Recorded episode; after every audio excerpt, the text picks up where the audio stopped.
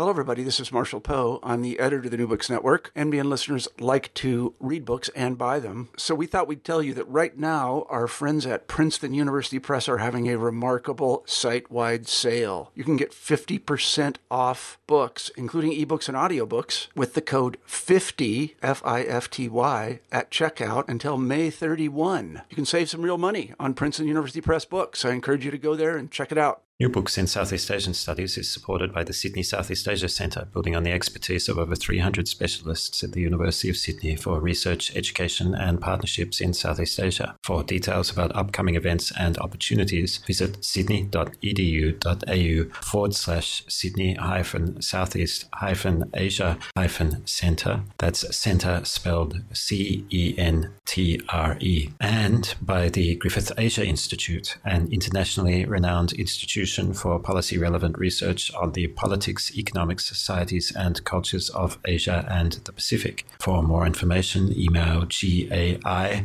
at griffith.edu.au or visit the website griffith.edu.au forward slash Asia Institute. That's Asia Institute as one word.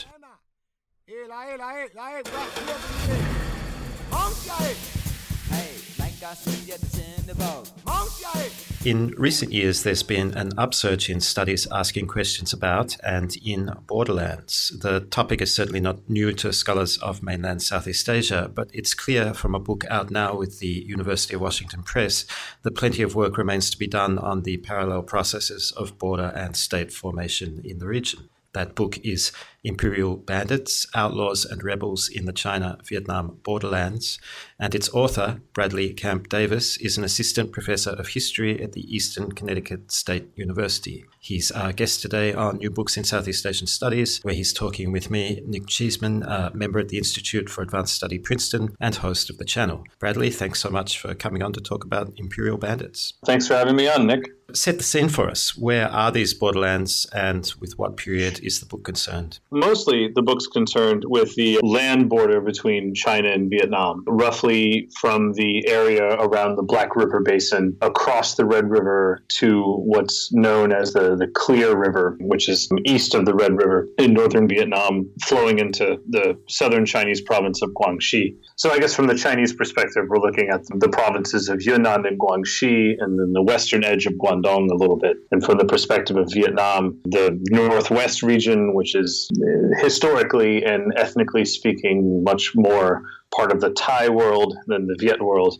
and then the Vietnamese provinces of Cao Bang, Lang Son, and Cao Bang, Lang Son, and uh, Tuyên Quang over to the west. So those are the specific geographic markers of the border area that the book is concerned with. The period, the uh, this is kind of like this period for I think for the history of Southeast Asia and particularly for Vietnam, which is usually seen as the prelude to European colonial rule. I'm dealing mostly with the period just after the collapse of the Taiping Rebellion in southern China and before, during, and after the initial formation of French colonial rule in Vietnam we already get the impression of the great cultural and linguistic diversity of the region that you're doing the work on. The book itself tells this story of diversity through bandits, their official allies, and the communities that they dominated through the use of violence in the China Vietnam borderlands.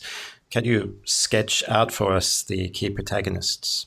Oh, sure. Well, the, the two, I guess, principal groups that form the bulk of the narrative are the uh, the Black Flag Army and the Yellow Flag Army, and they have a common point of origin in something called the Kingdom of Yanling, which was a bad copy of the Taiping Rebellion. The Kingdom of Yanling were organized by a group of people who were making money by trading illicit opium in southern China, and in about the 1850s or so, with the Qing Empire preoccupied with the Taiping Rebellion, a group of people in southern China took advantage of the situation to declare their own independent kingdom, which basically gave them the ability to tax agriculture, to move uh, goods to and fro.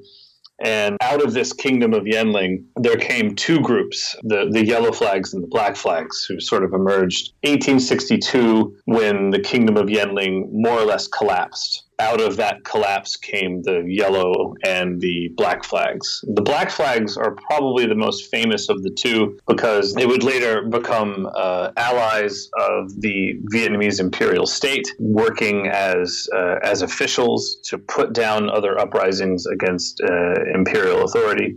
Into the 1880s, actually participating in the war against French colonial invasion and becoming heroes, sort of uh, uh, responsible for the deaths of two high ranking French officers. And then, even into the early 20th century, the Black Flags were still inspiring the hope of early anti colonial activists who would seek out members of the Black Flags, particularly their leader, Liu Yongfu, who had, after the successful French invasion of Vietnam, retired to southern China after spending some time in Taiwan, where he attempted to fight against the uh, Japanese Imperial Army in 1895. And people would come and seek out the wisdom of Liu Yongfu. So he's sort of associated with the, uh, the heroic struggle against foreign aggression. And also for, for historians in China and even Chinese cinema, the Black Flags have been this sort of heroic army struggling against European imperialism. Uh, the yellow flags don't fare nearly as well in the historiography mostly because they tend to be connected with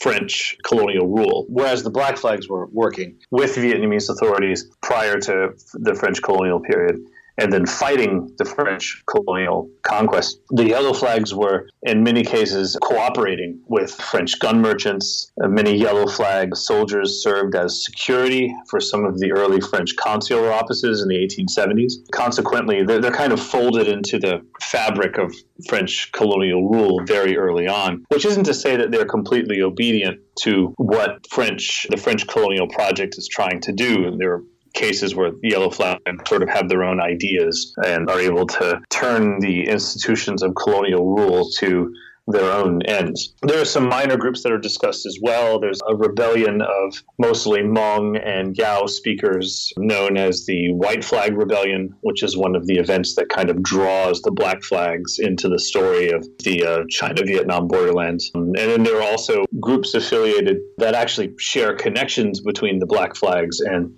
anti colonial activists in the late 19th century. Calling these groups or organizations uh, bandits or not bandits, or bandits or rebels, or are they anti colonial rebels? This is a very slippery conceptual uh, distinction, which I think is, is useful, and hopefully readers will understand. It's, it's difficult to make a historical judgment about who's a bandit and who's not in this particular situation. And the reason you refer to them as imperial bandits is because of the alliances and relationships that they had with empires? The, the term imperial bandits, there's, there's a couple of different things going on. Firstly, I mean, you're absolutely right. Uh, what I was putting the narrative together and putting the book together, I realized that uh, whether it's the French colonial project or the Vietnamese imperial project or the Qing Empire, I'm talking about three political projects that uh, I, you could think of as empires. So they're bandits in the sense that they're deriving authority in some way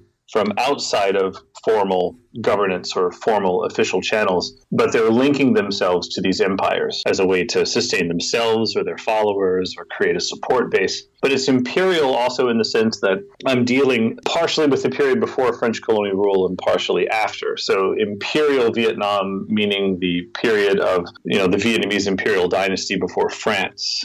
This actually becomes kind of an interesting linguistic problem. I gave a book talk in Vietnamese about 2 months ago in Hanoi and we had to translate the title of the book into Vietnamese, and the word imperial calls to mind imperialism, which calls to mind Lenin, which calls to mind the struggles of post World War II Vietnam. So we had to actually call them feudal bandits.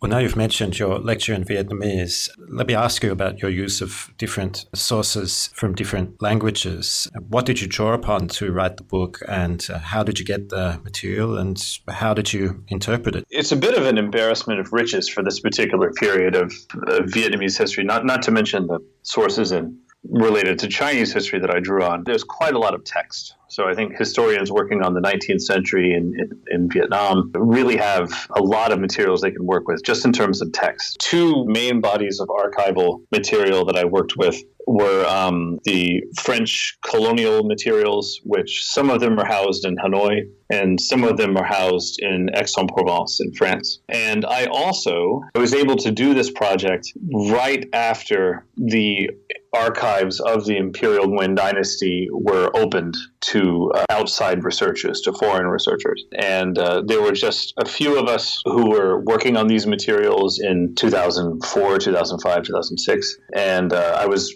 li- sort of right place, right time. And when I was able to read what in Vietnamese are known as Châu Ban, or the uh, administrative rescripts, or the, the records of the court and the ministries related to local administration. Most of those materials, the Vietnamese imperial records are mostly in what you could call classical Chinese, although it's a very particular form of classical Chinese. It's sort of administrative language. I was also able to use Qing administrative records, uh, records in, in Beijing, but also records from some provincial collections. Uh, the collection in Yunnan and Kunming was particularly useful. And that's just on the on the textual side of things. In addition to the French records and the Chinese and Vietnamese records, I also used ethnographic work. I was really inspired by the work by uh, several Vietnamese historians and also historians from other fields using oral traditions to find uh, ways of creating conversations with archival material and really to kind of inform my reading of textual sources that were written and housed in buildings, taking information from stories that people tell one another at the village level. Most of that field work was conducted in Vietnamese with some discussions in Yao and Thai languages. And just out of interest, what languages would the bandits and their associates themselves have been speaking?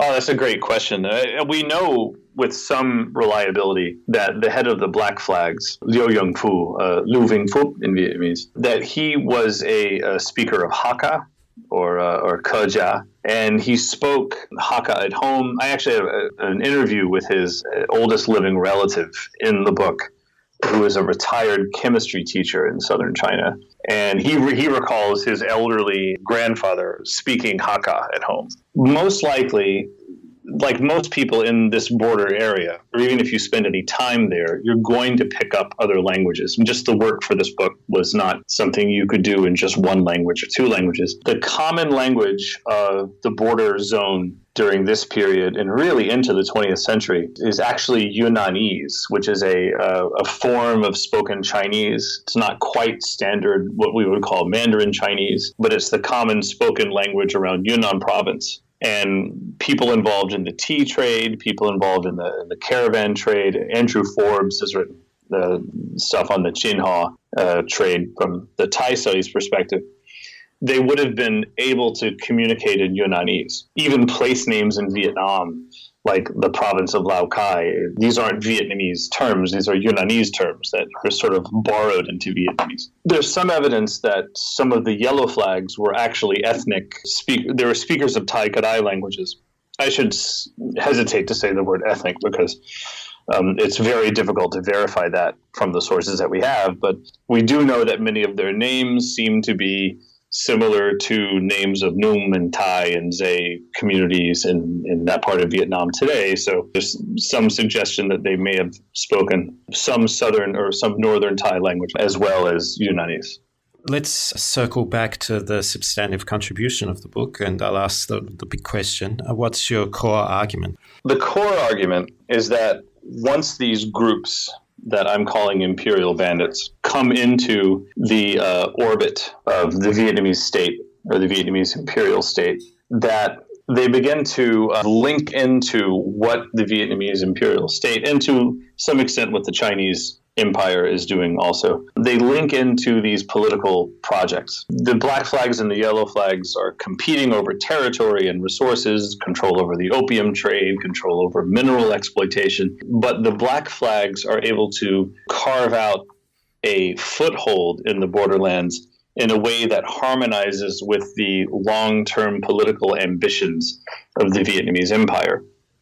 So, the kind of violent things that these groups are doing which include raiding villages, kidnapping, maiming, assault, decapitation. These are actually serving the ends of the Vietnamese imperial control over territory and subjects, which ties back to a much older political discourse in Vietnamese history that goes back to the 1830s. It doesn't it's not just a question of these bandits that are actually serving imperial officials. I also contend in the book and I hope I've been able to make this clear that just because bandits submit to political authority, whether it's the Vietnamese Empire or the Chinese Empire or French colonial state, they maintain alternate agendas that don't always comport with what the uh, the formal political authority has in mind. They become very difficult to control. I guess might be one way to put it. But these groups, even when they submit to formal political authority, whether it's French or Chinese or Vietnamese, it doesn't mean that they become locked in to one particular political role. They're, they're very malleable. And the way that I demonstrate this, or I guess what, what really leapt out at me as I was writing the book, was how easily early anti colonial movements in Vietnam just fit right in to the networks of violence and intimidation that these groups were establishing in the late 19th century, to the extent that the, the famous uh, movement known as the Can Vuong in Vietnamese history, the sort of Save the King movement, that was called as a maquis against French colonial administration in, the, in 1885, the early edicts of the Can Vuong rebels, when they were declaring a, a shadow administration to displace French colonial rule, all of the early edicts name Black Flag commanders as provincial officials. So there's a direct personal connection between an, uh, early anti-colonialism and uh, and the Black Flags. I mean, not to mention the sort of more inspirational relationship between these groups and early Vietnamese nationalist revolutionaries. So we get a strong sense from that answer about how you develop the discussion around the groups in the book. But the other part of the story is what we learn about these states themselves the Chinese, Vietnamese, and subsequently French colonial states. What does your book reveal about the idea and practice of the Vietnamese, Chinese, and colonizing French states? Beginning in the 1830s, there was an attempt by the leadership both at the at the court and out in the provinces in, in, in Vietnam to create a more routinized, I would say more rationalized form of administration throughout the kingdom to where, you know, uh, taxation could be more predictable. There were efforts to send officials out into places that were uh, previously obscure to sort of get an account of who was living there and how many people were living there. Rebellions were put down with a great deal of not only force and violence, but also with some degree of administrative tinkering to try to prevent the sort of rebel bases from from persisting beyond or after the defeat of the rebellion. There was a couple of big rebellions in the 1830s, Nong Van Bun up north, Le in the south. By the 1850s and 1860s, which is when these groups enter the story, uh, the Vietnamese imperial state is a state that has become very much concerned with the institutionalization of the power of the emperor. They're describing this in the archives and in court correspondence in terms of the ability of imperial virtue to uh, to spread to each corner of the realm. And they're using very kind of Mencian Confucian language to describe what, what I really see as a as an attempt to institutionalize and, and really rationalize the charismatic authority of the sovereign emperor. This is very similar in some senses to things that had happened in China uh, in the 18th century. There's been quite a lot of scholarship on the reforms of the Yongzheng Emperor and the attempt to displace groups of people known as as, as Tu Si in Chinese or Do Di in Vietnamese. These were appointments for uh, officials who are not uh, brought up through the routine civil examination channels, but who were appointed for the sake of expediency. There was an attempt to dismantle this system in the 18th century in favor of more routine appointed officials who it was believed would be more reliable, who would better represent the prerogatives of the civilizing court, particularly in areas where the population tended to not be ethnically Han Chinese. So I sort of see a, a very similar set of concerns on either side of the borderlands for the, the period of this book. As, as far as the French there's a great line that Alex Woodside wrote in Vietnam and the Chinese Model, which is that by the time the Sino, the so-called Sino-French War ended in 1885, 1886, and when the French administration attempted to establish French colonial authority in Vietnam, their ideas were already 40 years out of date.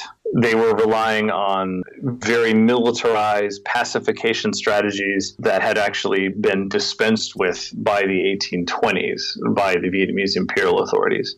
I mean, their forms of taxation were, were in many ways varieties of labor taxation or tax, and you know, for example, that that hadn't really existed in quite some time in Vietnam. So I see what France is what, what the French colonial authorities are attempting to do, and it fits very nicely into the story of of these groups on the borderlands. They're attempting to uh, establish through the same sort of violence that these groups are using, or that imperial Vietnamese authorities use, or Chinese imperial authorities use. They're trying to establish this structure of the of the civilizing mission by crafting alliances with different groups to uh, to carry that out. And it's ultimately something that becomes quite frustrated, even more frustrated than the political projects of Vietnam and China before it. Let's take a short break here to right. uh, hear a message from our sponsors. And when we return, we'll talk more about violence and state formation. Then consider also how your book engages with some of the existing literature on borderlands and banditry, among other topics. Thanks. New Books in Southeast Asian Studies has the generous support of the ANU Southeast Asia Institute, connecting you with the Australian National University's wealth of expertise in the politics, languages, societies, and economics of Southeast Asia through research, teaching, events, and more. To get details, visit seasiainstitute.anu.edu.au. That's SE Asia Institute as one word.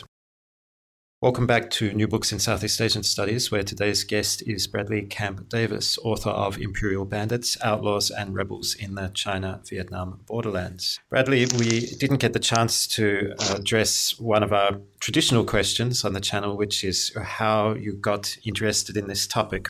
I guess probably the best way to answer that is that as someone who, who grew up in the United States in the late 70s and early 80s, Vietnam was a time period in American history. The sort of the consciousness of it as a place wasn't quite as solid as it would become in the uh, later 80s and early 90s. I always had this curiosity about that part of Southeast Asia and also that part of southern China really for quite some time. My grandfather was a veteran of World War II who was in the Pacific Theater with the Marines. And he never really talked about his experiences in combat ever. But when I was in second grade, I had to do a project where we were told to um, interview a member of our family who was in World War II. And he actually agreed to let me interview him. At the end of the interview, he said, You know, no one understands Vietnam. No one now understands it. No one then understood it and uh, the whole thing is just is just a,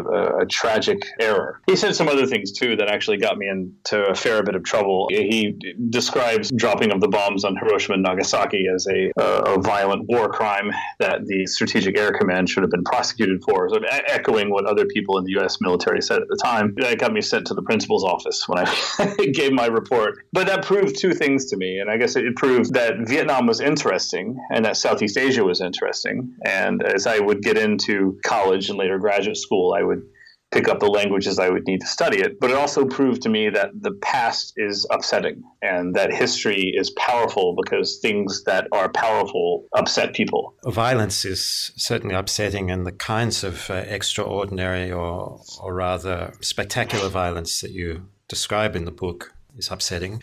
Are you retelling a familiar story about how violence is the gel, as it were, that pulls the bandit and the state together, or is there something more going on in the China Vietnam borderlands that deserves special attention? And if so, what? to an extent it is it is a familiar story and to an extent there is something more going on i was inspired by the work of uh, anton Blok who wrote quite a lot about uh, sicily and the uh, interdependency between organized criminal groups and the state.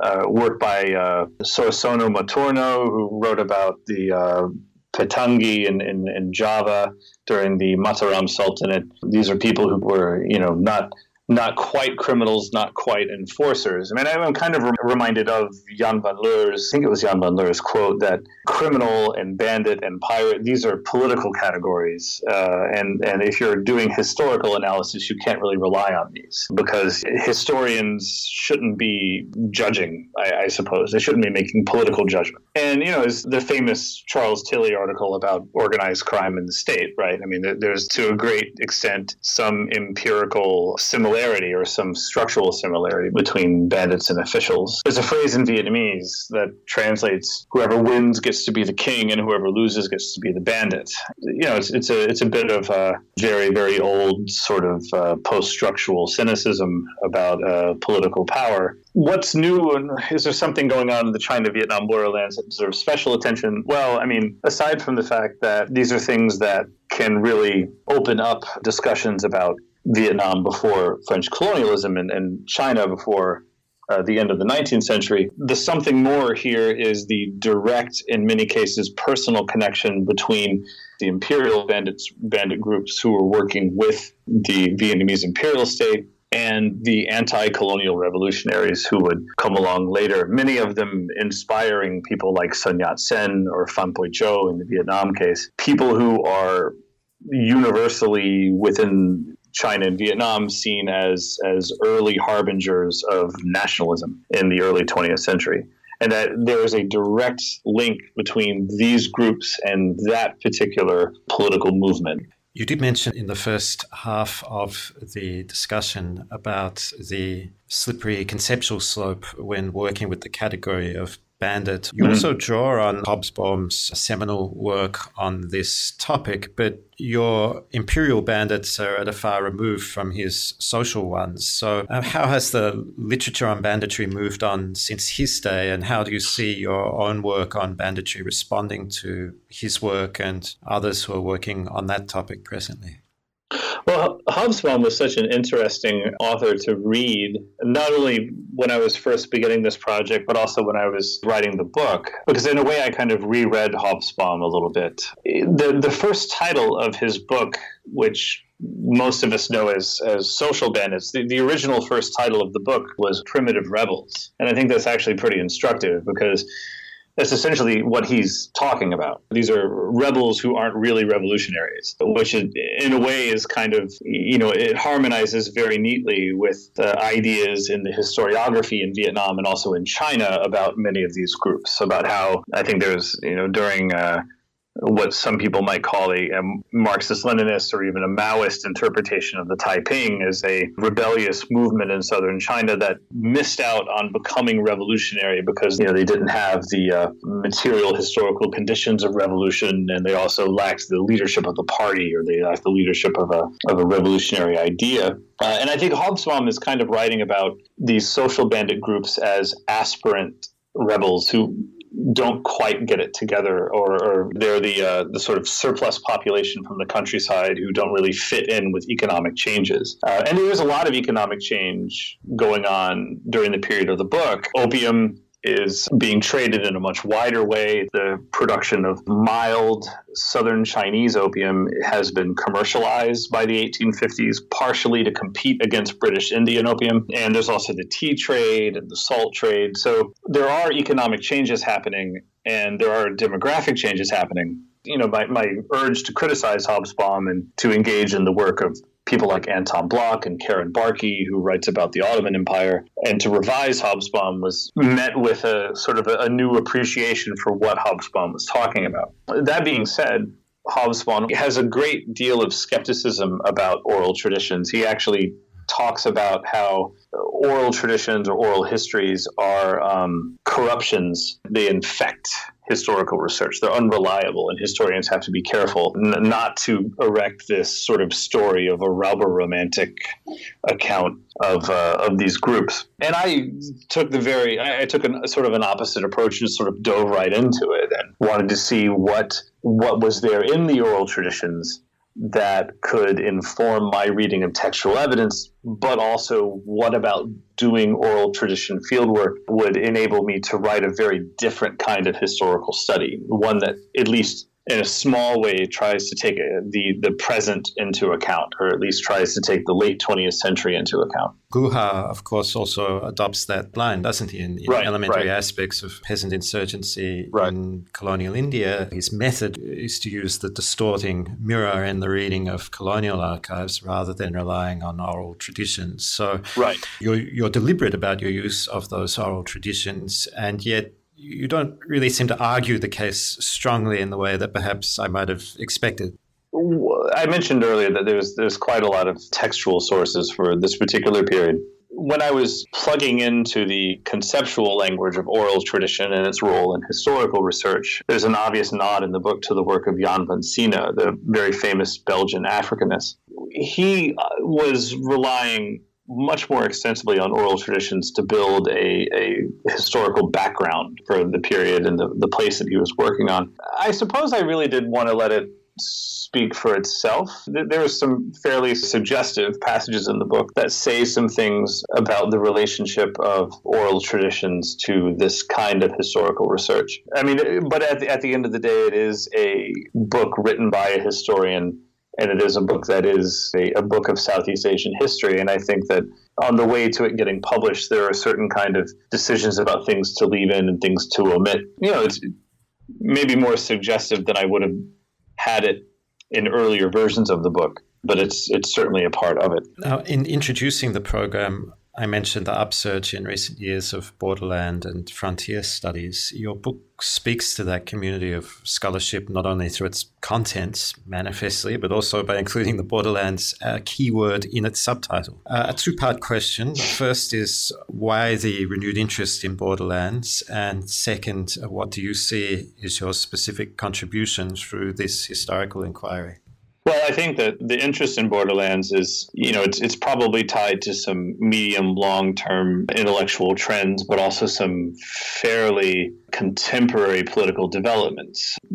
People will probably continue to be interested in this because it's it's a way of uh, thinking beyond, or at least thinking outside of these rather tight strictures of nation state or of sort of police borderline attempts to control or contain human activity that seem to be constantly frustrated, if not failing. And so, looking at what Karl Hele, uh, the First Nations historian who's at Wilfrid Laurier in, uh, in Canada, what he's described as borderland processes, really. So it's not just the borderlands themselves, but the things that people do there and the, the kind of circulations and flows that borderland spaces make possible. It's to me very different from a frontier, and, and this is something that at a workshop I did a few years ago, there was a terrific conversation we had about uh, vocabulary choices here, and uh, and uh, a frontier for me versus a borderland or borderlands. I mean, these are these are very two different sort of heuristic concepts. And a frontier is it's a limit that's there to be overcome or to be surpassed. I mean, it's the, the you have the final frontier. It's that you have a frontier which can be vertical, which can be horizontal. A borderlands is there's a sense of kind of a meeting of different things, whether it's different political orders, different linguistic orientations, different forms of productive relationship to the land. And there's a sense of a, uh, a more open ended sense of life in borderland spaces. Borderlands, I, I take in this sort of literal, empirical sense of places where you have these meetings of different lines or meetings of different different groups. But there's also a metaphorical sense even after a borderline is drawn, um, even after you have this hard line in the earth that's supposed to tell you what's on one side and what's on the other, it doesn't mean that the borderlands stop. And that, uh, at least in the, in the case of China and Vietnam, the attempt by the French to draw a hard borderline uh, did not end the, the logic of the borderlands or borderlands processes, to call back to Karl Hele again. Um, these are things that endured the borderline, and in many cases, the borderline became just another element in the borderlands way of doing things or the borderlands cultural practice of power. Well, after the line was drawn, as you mentioned already, the Black Flags became heroes by some accounts and terrorizers of peasant communities by others. How have they emerged in the nationalist historical and historiographic projects of the 20th century? And uh, specifically speaking to China and Vietnam, there is in the official historiography and also in public historiography, you know, things like museums and, and monuments and memorials. The black flags are, well, they're very much lionized in, in China, although it's it's interesting. I mean, for instance, if you go to the military museum in Beijing, there is a there was a large display of the Black Flag's contribution to the war against France because they fought alongside the Chinese and Vietnamese army against France and from 1883 to 1885 the black flags are depicted as heroes. They're they're described as having as having held off the, the tide of capitalist imperialism and sort of European colonial domination of, of Asia. So they fit very nicely into the narrative of Chinese history that is endorsed in the PRC. Liu Yongfu's retirement home in Qinzhou in the, at the southern end of China, very close to Vietnam, is now a museum. And I describe in the final chapter of the book some of the things at the museum and, and also some of the things at the, the sites where the Black Flags launched their uprising, which is about a, a day by bus, I think, from the museum. So heroically depicted in China, heroically depicted also in, in Chinese cinema. Huang Fei Hong, which has the English title Once Upon a Time in China, opens with a scene of the black flags on a boat smashing a placard that says property of, of the French government or something. The, the character depicting Liu Yongfu saying that he's going to Vietnam to help our brothers. So this is the, the, the sort of image of the black flags that you can expect to find uh, not only in the PRC, but also in Taiwan and, and, in Hong Kong to a great extent. In Vietnam, uh, this again is talked about also in the book. Who the black flags were and what they did becomes a issue of some very very active scholarly and political debate in the 1960s the first vietnamese language monograph about the black flags is published in the mid 1950s shortly after the uh, battle of dien bien phu where france was defeated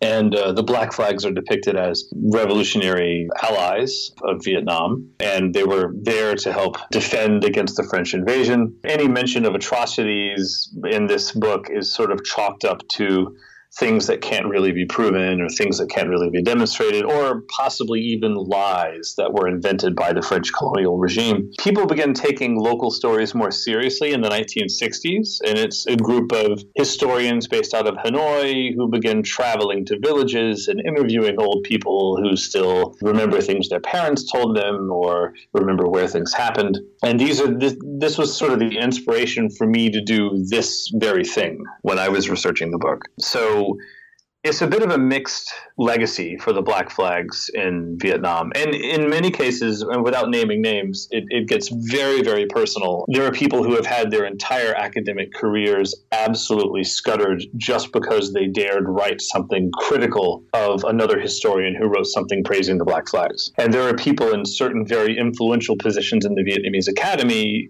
who consider themselves responsible for having protected the legacy of the Black Flags against uh, revisionists. That being said, the younger generation into you know by when historians say younger they mean people in their 50s uh, the younger generation in vietnam is not nearly as beholden to the notion that the black flags are revolutionary allies are you continuing with your work on these imperial bandits, or have you moved in some other direction since the book was written, if not published? There's kind of an ongoing thing I've been doing, which is sort of related to some of the material from the book. In 2007, just before I finished my PhD, I got involved with uh, well, was something that we called the the Yao Script Project. This is an attempt to create a new context for literacy in the traditional Yao language, which is a written language that uses things that look like Chinese characters. And we got some money from the Ford Foundation to finance village level schools and things like this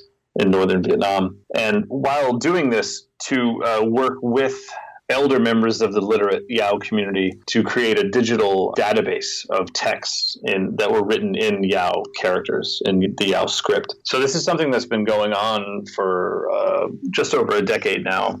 Uh, it's led to sort of similar kinds of projects in other parts of Vietnam, uh, which has been really, really satisfying to watch. Hopefully, before too long, I'll be writing something substantive about some of the materials that we've been working with. I'm also part of a research group based in Hanoi, which is coming up with some projects to do more extensive work on the Vietnamese Imperial Archives, which have all been made completely available in Hanoi. They're all in classical Chinese and they relate to the administrative decisions of the last Vietnamese imperial dynasty. These materials themselves are probably worth a book, just the, the history of what happened to them during the, the conflicts in Vietnam and how they became open to the public. But I'll be mostly writing a couple of articles on different subjects related to the 1830s and 1840s.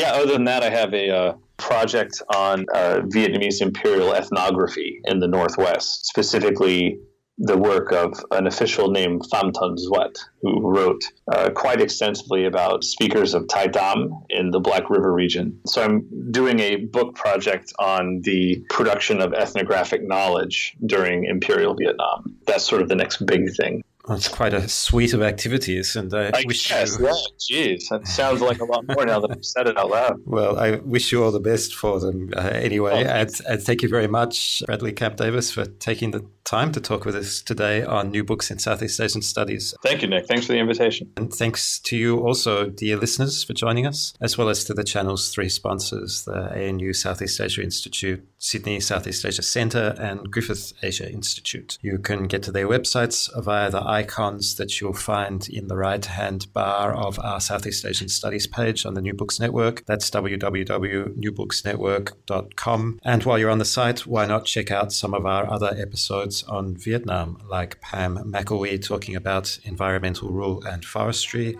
or Ken MacLean on bureaucratic power and legibility.